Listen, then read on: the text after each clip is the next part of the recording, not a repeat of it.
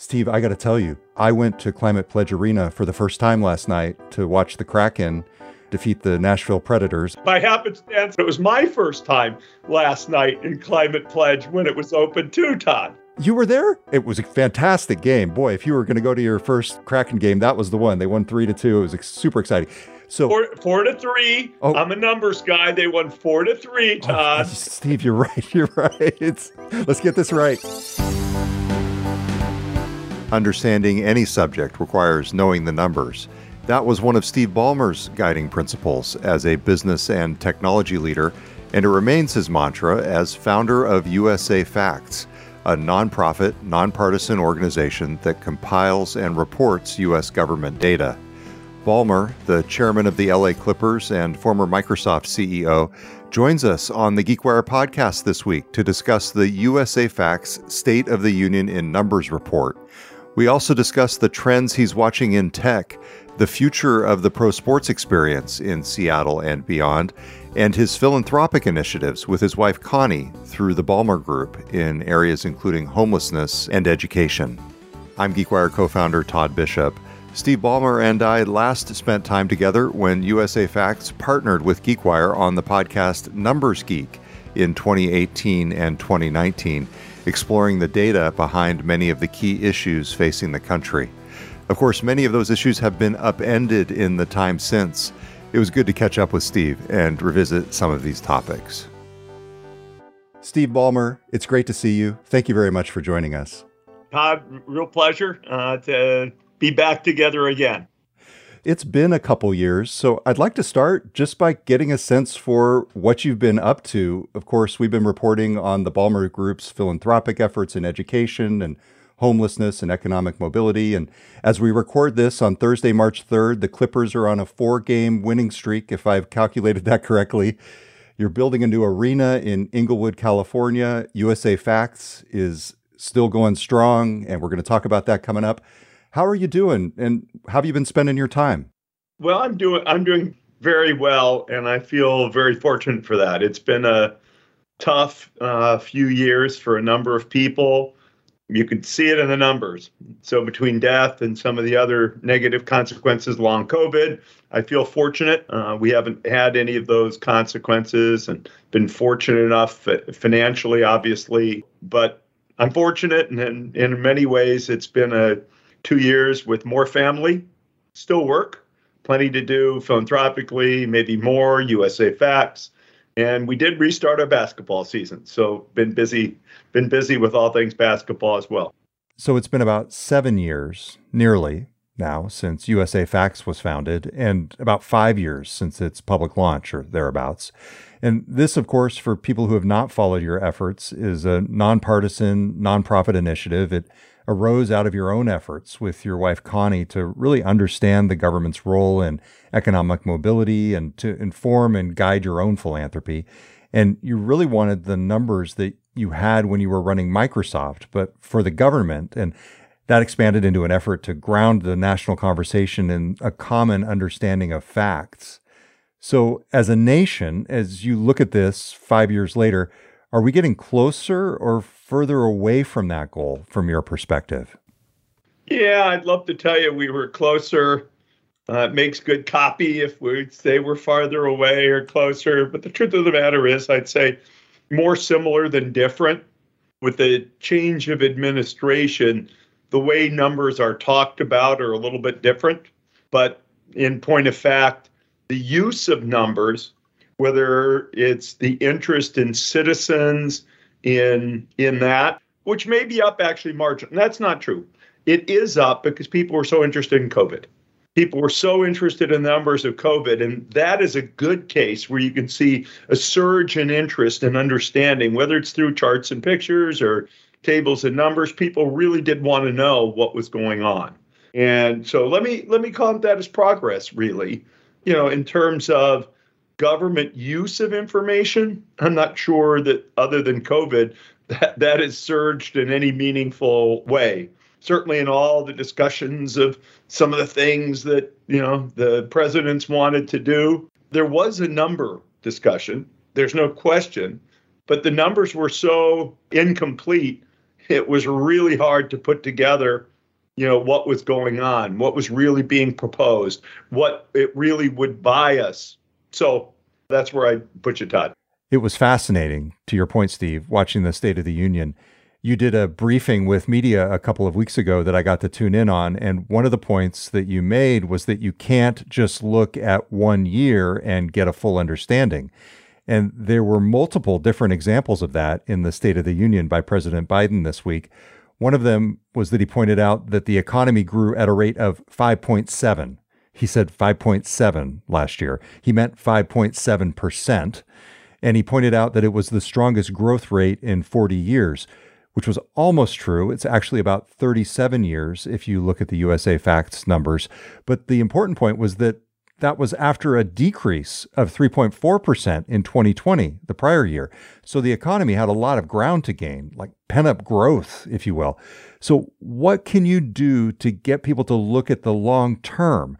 I kept thinking about Andrew Yang. Do you remember the Democratic presidential candidate? Sure. Who did the promise to have the PowerPoint State of the Union?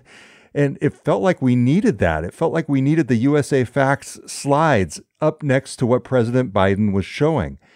What are your thoughts on all of that? Look, we live in a democratic system, which is very good. I love it. Uh, there's ways, I'm sure, to improve it. But one thing that is certainly true in a democratic system politicians of both parties are there to sell. Selling does not involve necessarily a contextual representation. I'm not talking about people being untruthful, but when you really look at things, a politician's job is to sell what they've done as opposed to put it in context. So I wasn't surprised. You know, in a way, that's why we started what where we started with USA Facts is to do what we call a 10K, the kind of document businesses file with the Securities and Exchange Commission, which are designed to make sure there's just nowhere to hide. You got to be complete. You've got to be contextual. You can't just be selling your company's shares or the SEC whacks you down. And so that we do need for our government, and people need to read it and have that context. Politicians are not going to give it to us.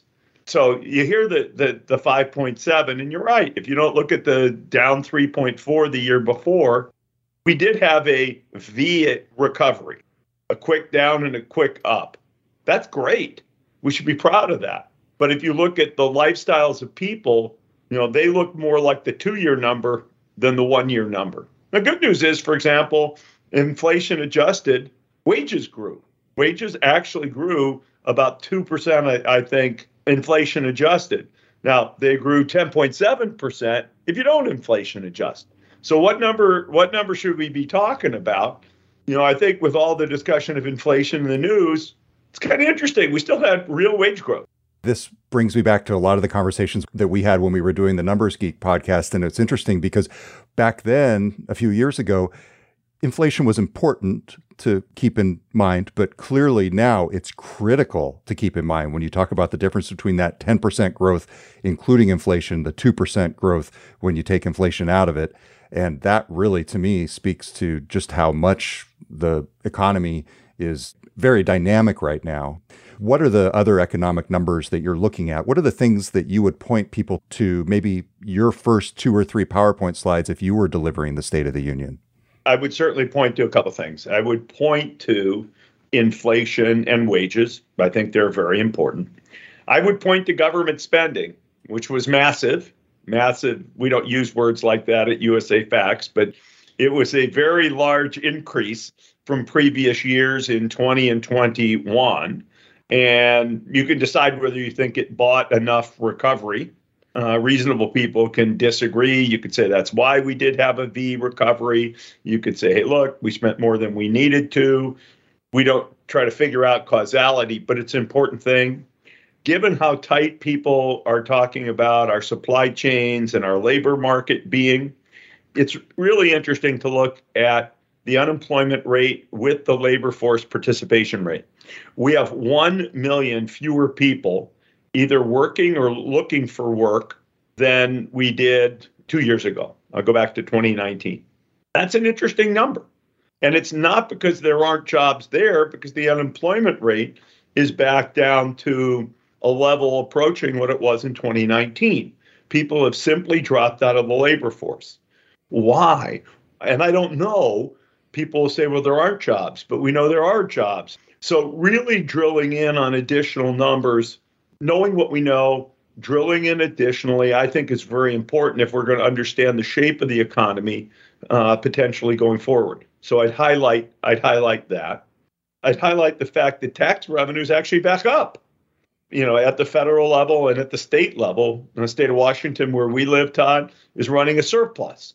And yet we're talking about a new tax. And I'm not going to comment on what what's the right policy or what we should be spending. People need to decide by themselves, but it's important context to have as we look at our numbers. And now, you know, in the last few weeks, I would highlight uh, the need to look at where we re- really are in terms of the Ukraine and Russia. I learned yesterday there's a government database that shows what the mineral imports are by country. But that's kind of important. I read that Boeing requires titanium in its landing gear. Okay, let's let's really dig into the numbers. It's not just, but it does include what do our troop presence look like? Where are our troops stationed? What's our foreign aid look like to Ukraine? There's a whole set of things to really dig into to understand the potential ramifications around the world of this war.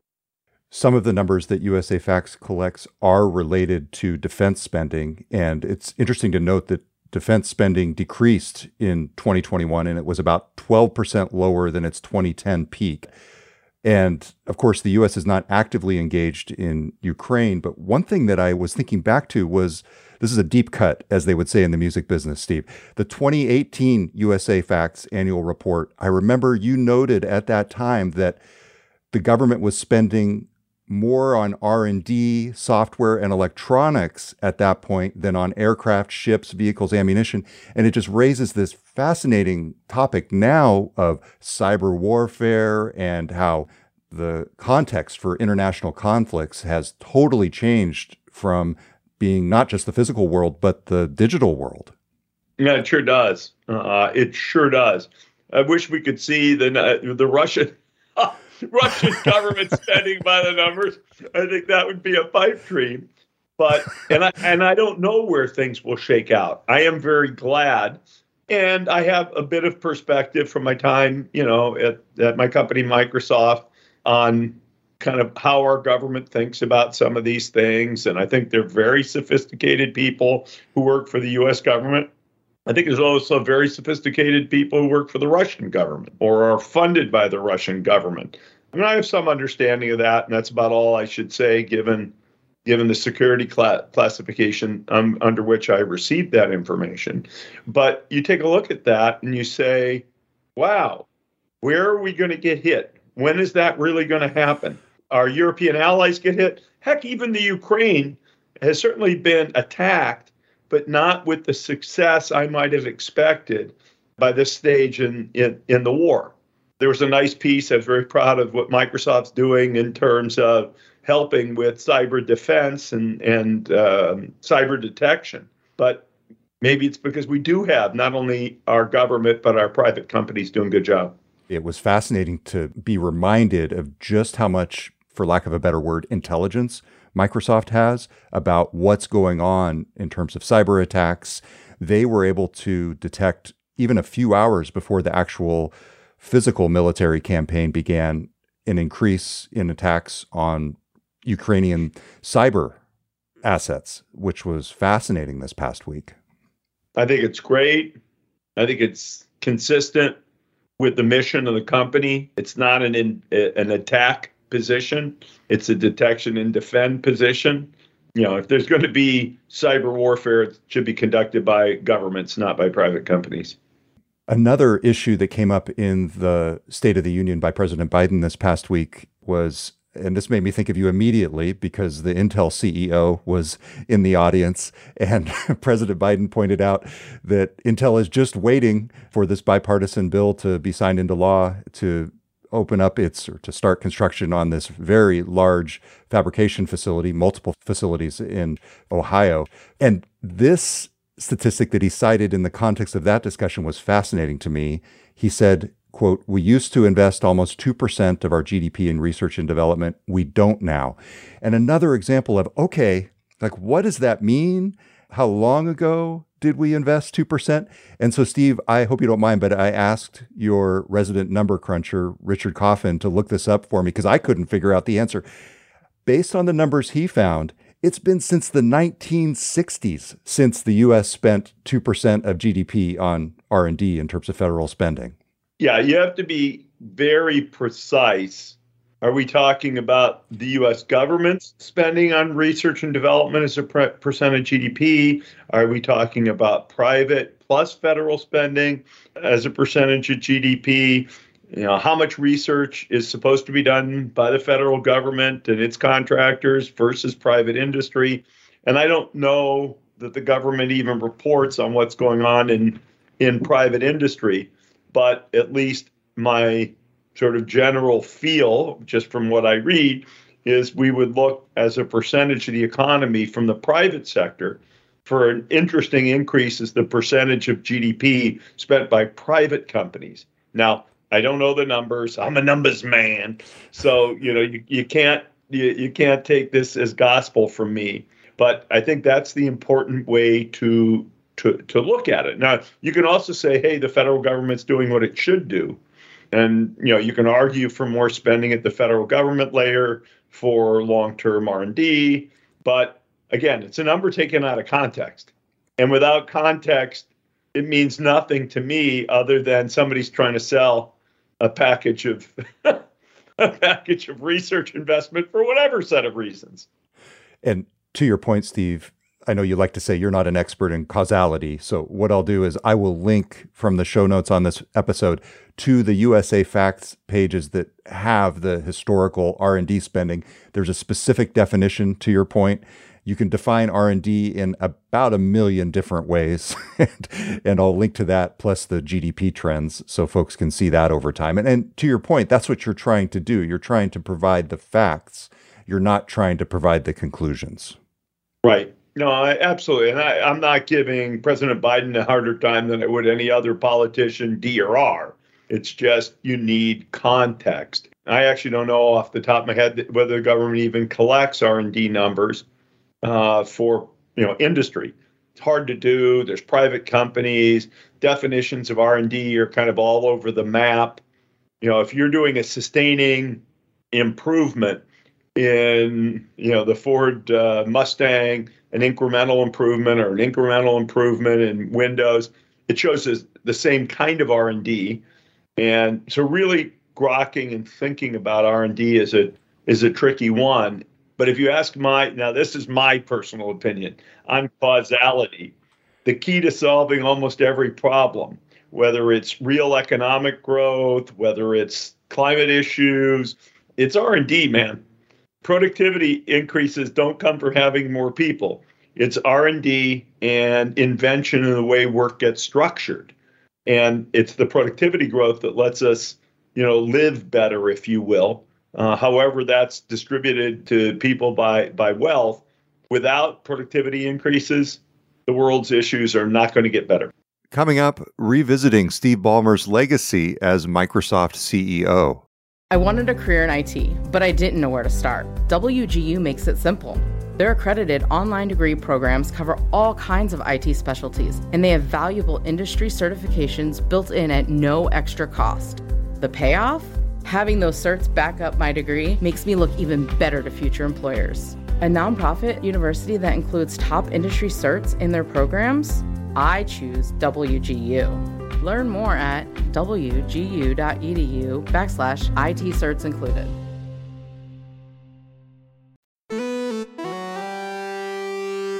There's parallels in some respects to the investments that Microsoft made when you were there as CEO and prior in things like Microsoft Research.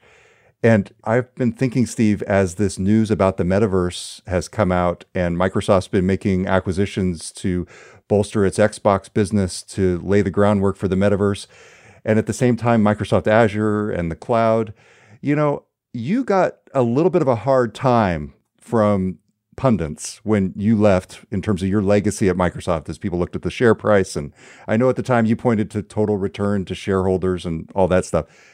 I should point out to folks, you're grinning as I'm saying this. Uh, is it time for tech historians to go back and revise their outlook on your legacy as Microsoft CEO when you look at what Microsoft is doing now in the cloud and the metaverse?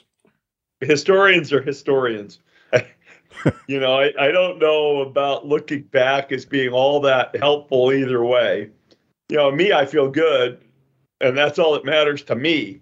Uh, so what matters to other people is what matters to other people. I feel great leaving Microsoft in a strong financial position with fantastic people, with a cloud business, which is now developed nicely. So many people miss the cloud IBM missed it, Oracle missed it, the transition Veritas missed it. So so many people missed the transition to the cloud. We could have done it better, but I feel good about leaving, you know, that if you will in place whether it's the office business or the Azure business. And I also think Satya's done a fantastic job taking the company to the next level. Are there things I wish we had done differently? Of course, there are things I wish we had done differently. Are there things that undoubtedly Satya looks at and said, I wish I had done them differently? And of course, there are going to be such things. So, you know, it's the way of the world. Nobody will ever bat a thousand. And I, I feel very good. And if somebody wrote something nice, that's nice. It's not going to make me feel any better. I feel really good. I know people listening to this will be asking, why isn't that guy bringing up Nokia and Aquantive and all that stuff? Yeah, no, look, like I said, you know, Aquantive was a bad acquisition and I made it. Okay. Skype was a good acquisition that somehow the company didn't sustain. I feel good about the acquisition. And I don't know why Zoom has the position Zoom has. Skype should have inherited that position. Okay. I, I think that I, I don't feel like that's on my watch. That was a very good acquisition. Nokia is sort of in between. I made the acquisition at the request of our board because I had already decided I was going to transition, and the company didn't choose to do anything with it. And th- that may have been the right call. I'm not I'm not going to you know provide doubt, but it was the call for the next. Now the board probably should have managed that transition better. That's a whole different story. But there's some I blew uh, for sure. There's some I think you know next generation could have done better, and there's some that who knows. And I think you know they've made a number of good acquisitions. You know, when they bought LinkedIn, I thought they spent too much, and boy, do I look stupid on that. I tell Satya, I, yes, I'm in awe. That was a fantastic acquisition. They haven't made any complete duds. In fact, I know of no duds that they have made. That doesn't mean they haven't made some because there's plenty of acquisitions I don't focus in on. Somebody was telling me yesterday about an acquisition they made for four or five hundred million dollars, and I didn't even know about it. And I do pay a little bit of attention to the company. So it's you know, it's a it's a whole different world. And I think they're doing right now, I think they're doing a great job uh, with that. I think the Activision acquisition is a great idea. We had looked at it a number of times and they they finally got it, if you will, at a at a good price, in my opinion. You know, I know they still have to go right through regulatory approval, but you know, LinkedIn large acquisition, good deal. This one should be a good deal. So I think they're doing a, a great job on that. Steve, I should point out you're still a significant shareholder. Am I right? You're right. Okay. Believe I'd be the largest single shareholder. Yeah. Yeah, individually. What are the key trends that you're watching in tech broadly beyond Microsoft even? Are there things I know you've, for example, been looking at augmented reality and you've been focusing on that in part because of basketball broadcasts and some things you've been doing there with Court Vision, a product that you've come out with with the Clippers. What are you watching generally in terms of tech trends and, and what do you expect to be most relevant in the, the next few years? Yeah, I don't think the full potential of uh, AI has played out yet.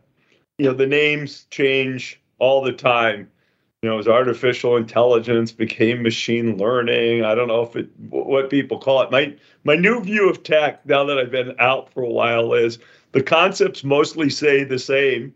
The names change and some of the specifics of the way things come together our tech team at, at USA Facts was telling me now about something coming out. What do they call it? WebAssembly or something like that, where people are back writing assembler code, even in the web context. You know, old ideas don't die; they just get reborn into modern forms. And you know, AI is being reborn into a modern form, whether it's the discussion of the metaverse or or some of the other things that are going on. But the amount of unfulfilled potential for those techniques to really help improve people's lives or really help us uh, solve, you know, sort of key problems, whether they're problems of climate. There's still a big role for computers being able to learn and solve problems to advance our society. And I watch for that. And if you ask me, do I think the world has evolved? Absolutely. Do I think things have really achieved their promise? I hope not, because I think there's a whole lot more promise there. You know, the metaverse thing, I get it. I'm not quite sure that anybody's found a form of it that will blow your socks off. And the question is, will people and on what time frame? We will be able to do amazing things in terms of the way people experience sports using approaches that I wouldn't have called the metaverse a year and a half ago, but I think now I'm supposed to call the metaverse. you know, I probably would have called it augmented reality uh, or a form of virtual reality. So you'll be able to do amazing things. That's not going to, it's not a general purpose enough application to completely transform part of the world. And somebody is going to find that application as opposed to these more narrow things. I'm reading a great book right now called Stolen Focus. It's by an author named Johann Hari, and it's all about how the shift to social media and constant alerts and distractions are taking away our ability to think deeply. It strikes me that you have an interesting insight into this now through USA Facts, putting out this long form report, the 10K, the annual report. And yet I could sense at least that there was also this shift a few years ago toward more bite sized data on social media to get people's attention. What are your observations on that and this trend, the impact of social media and alerts and technology on our ability to think deeply? Yeah, no, these are just my personal speculation. It's not grounded in the reality of working in a tech company or in any set of numbers. Social media is a little bit you know, you used to talk about the words, at least in the tech business. How interrupt driven are you? Well, how did operating systems handle interrupts? Blah, blah, blah, blah, blah. It's a very important topic in the day, so to speak. And the question is, how interrupt driven are our lives? You know, when I was CEO, I opted to spend my time in a way that gave me more interrupts than other CEOs did. Customer crises, problems, government crises, those are interrupts you have to stop and then context switch quickly. And you could say, okay, how much context switching do we do? The more context switching we do, the le- less able we are to go deep, to consume long form content, as an example. And the world is becoming a lot more interrupt driven, would be my uh, observation. I think that's good for some things. And yet, if you really want to contemplate, really want to understand something, we need to you know people need to decide to protect that amount of time in their lives too. I can't say i'm great i can't say that. You know i do check my email probably more frequently than i should although as a retired man i get a lot less email. And uh, you know i will say you know my number one news source is twitter not in the sense of the individual tweets but for me twitter's like a clipping service for longer form articles now, I assume the New York Times and the Wall Street Journal tweet out the things that are most important. So instead of necessarily reading the whole paper, I will often pick and choose articles that way. Same thing on sports. If you want to know who's been traded before the trade deadline, you just kind of watch Twitter. It's the it's the best way to go. So I, I remain somewhat interrupt driven, but now that I am not working full time, I get more time also for long term, uh, you know, sort of longer, quieter points of understanding and reflection. One thing I'd really like to know, which I just don't know by the numbers, it's what's happened with book readership uh, since the start of the pandemic, because there was a flip a little bit in terms of how interrupt driven people's lives were. Some people would say more so because of the invasiveness of you know team, Microsoft Teams and Zoom. Some people would say, hey, actually my life was less interrupt driven. I could more schedule my own life. And book readership is some kind of proxy for that. There are people who read books and people who don't who don't. And then there's what you might call the swing voter of long form readership. But it would give us some some some better understanding of really what the impact has been of the interrupts that come from social media. Next up, the future of retail and live sports. This GeekWire podcast is sponsored in part by Yale University Press.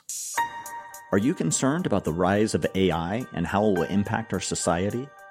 Every day, artificial intelligence presents us with urgent ethical challenges. How do we harness this extraordinary technology to empower rather than oppress? Nigel Shadbolt and Roger Hampson have written a how to for building ethical machine intelligence. Their new book, As If Human Ethics and Artificial Intelligence, is now available wherever books are sold. And by the way, one of the pieces of news this week is Amazon is closing its physical bookstores after you know five, six, seven years. So perhaps that's part of the trend. Although I think that's more about their own business. Yeah, I think it's probably more about their own business. I I have become more of a book reader, and almost everything is you know purchased is from the Kindle store from Amazon. And they're not closing what I consider to be some of their most interesting stuff from a retail perspective, which is what they're trying to do with their just walk out technology. I got to get down to the Amazon Fresh store in Factoria. Uh, it's a whole whole new sort of retail concept and certainly, as we are designing our new arena, one of the questions is how much can we make it like a living room experience? Do you have the leg room?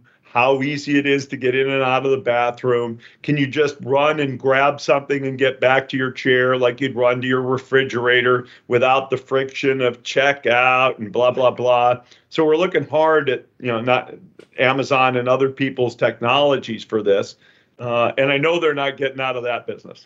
Steve, I got to tell you, by coincidence, I went to Climate Pledge Arena for the first time last night to watch the Kraken uh, defeat the Nashville Predators, I believe they are. I'm not much of a hockey guy, so forgive me if I got that wrong. Well, by by happenstance, I also was in operational. I'd been there once before we before Climate Pledge opened, but it was my first time last night in Climate Pledge when it was open too, Todd. You were there? Keep, keep, going with your story. I was in there for the first time also watching them beat the Predators. Okay, so it was a fantastic game. Boy, if you were going to go to your first Kraken game, that was the one. They won 3 to 2. It was super exciting. So four, four to three. Oh, I'm a numbers guy. They won four to three. Todd. Oh, Steve, you're right. You're right. let's get this right. Common understanding of the numbers. Okay, so long ago in reporting a story, I had scanned my palm into the Amazon Go store. So guess what? I walked into Climate Pledge. They had the palm scanner. Steve, they recognized my palm they might you're rubbing your hands. I wish we had this on video. You're, you're delighting in what i'm telling you. I was like i was fascinated. I was creeped out you know like totally different venue totally different store and amazon recognized my palm and i didn't even have to pull out my credit card. I grabbed my popcorn and i walked back to my seat. Which is what we want to do in our new arena we want to use the fact that palms have been registered.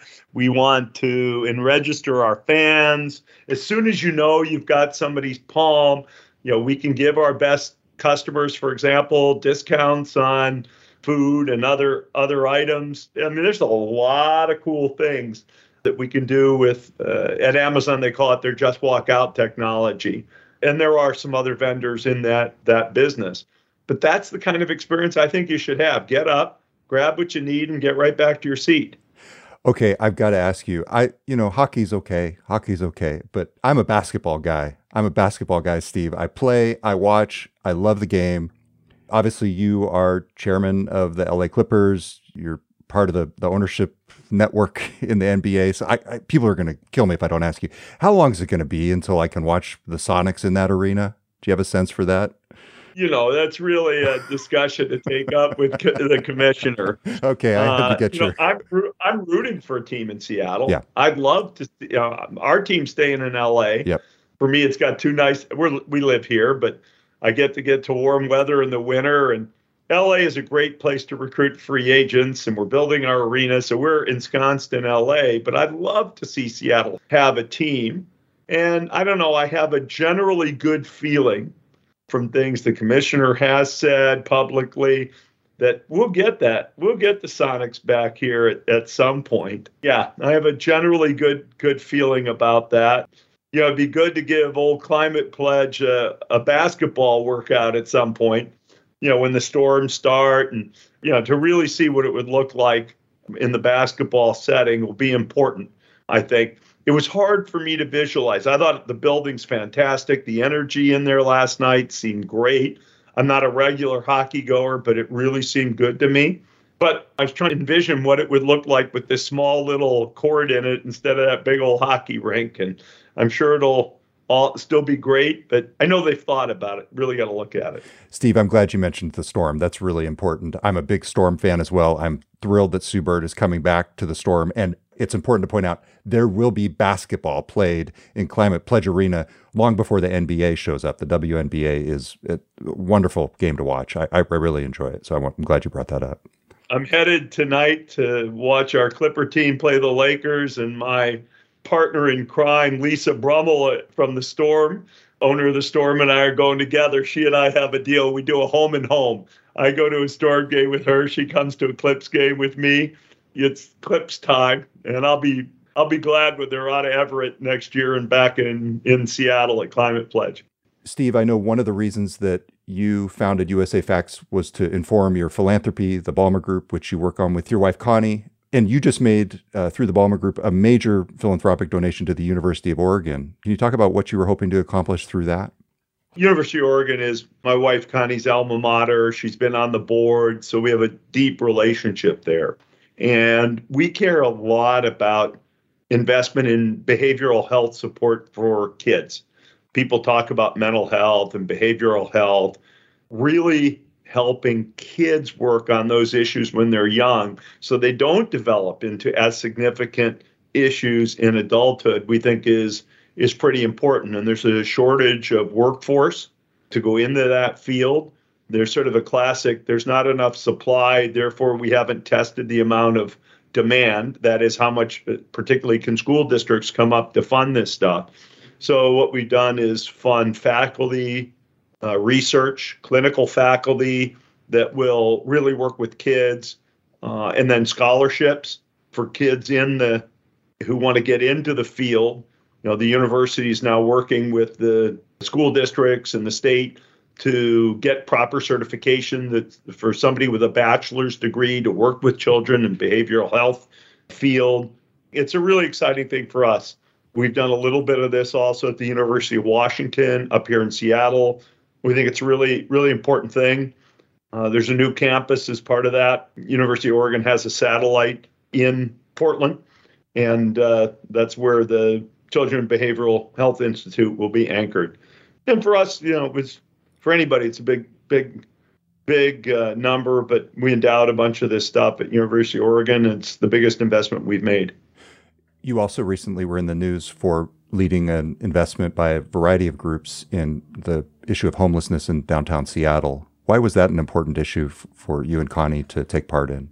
Yeah, I mean, it, to some degree, it has to do with our core mission at Ballmer Group, which is to focus in on economic mobility. But I'd say almost in larger measures, we want to contribute here in our home city. And there clearly, as there are many places, there's a homelessness problem here. The only way we think that'll really have a chance to be addressed is by collaboration across various government entities, collaboration with not for profits, with business, uh, with developers. It's going to take a, a broad but concerted effort. And the fact that for what looked to us the first time, people were signed up to the notion of collaborating and signed up to the notion of measurement. We got to not just talk about homelessness. I think the thing is called Partnership for Zero. That means we got to, if you want to get to zero, you got to kind of know your numbers. And, you know, you know me as well on this stuff as anybody, Todd. I'm a numbers man, and measurement is important. And I was excited to see city, county, not for profits focused on, on measuring for results uh, in this area. Connie really and our uh, Washington State team, led by a, a woman named Andy Smith, focused in on this, but I'm really excited about it. Steve Ballmer, it's been great to talk with you. Thank you very much for joining us. Todd, thank you very much. Steve Ballmer is the founder of USA Facts, chairman of the LA Clippers, and the former CEO of Microsoft. See usafacts.org for the full State of the Union in Numbers report and listen to the full archive of Numbers Geek episodes at geekwire.com slash numbersgeek. Thank you for listening. See the show notes for related links, subscribe wherever you listen to podcasts, or go to geekwire.com slash podcast for more. I'm GeekWire co-founder Todd Bishop. Curt Milton produces and edits the show. Our music is by Daniel L.K. Caldwell. We will be back next week with a new episode of the GeekWire podcast.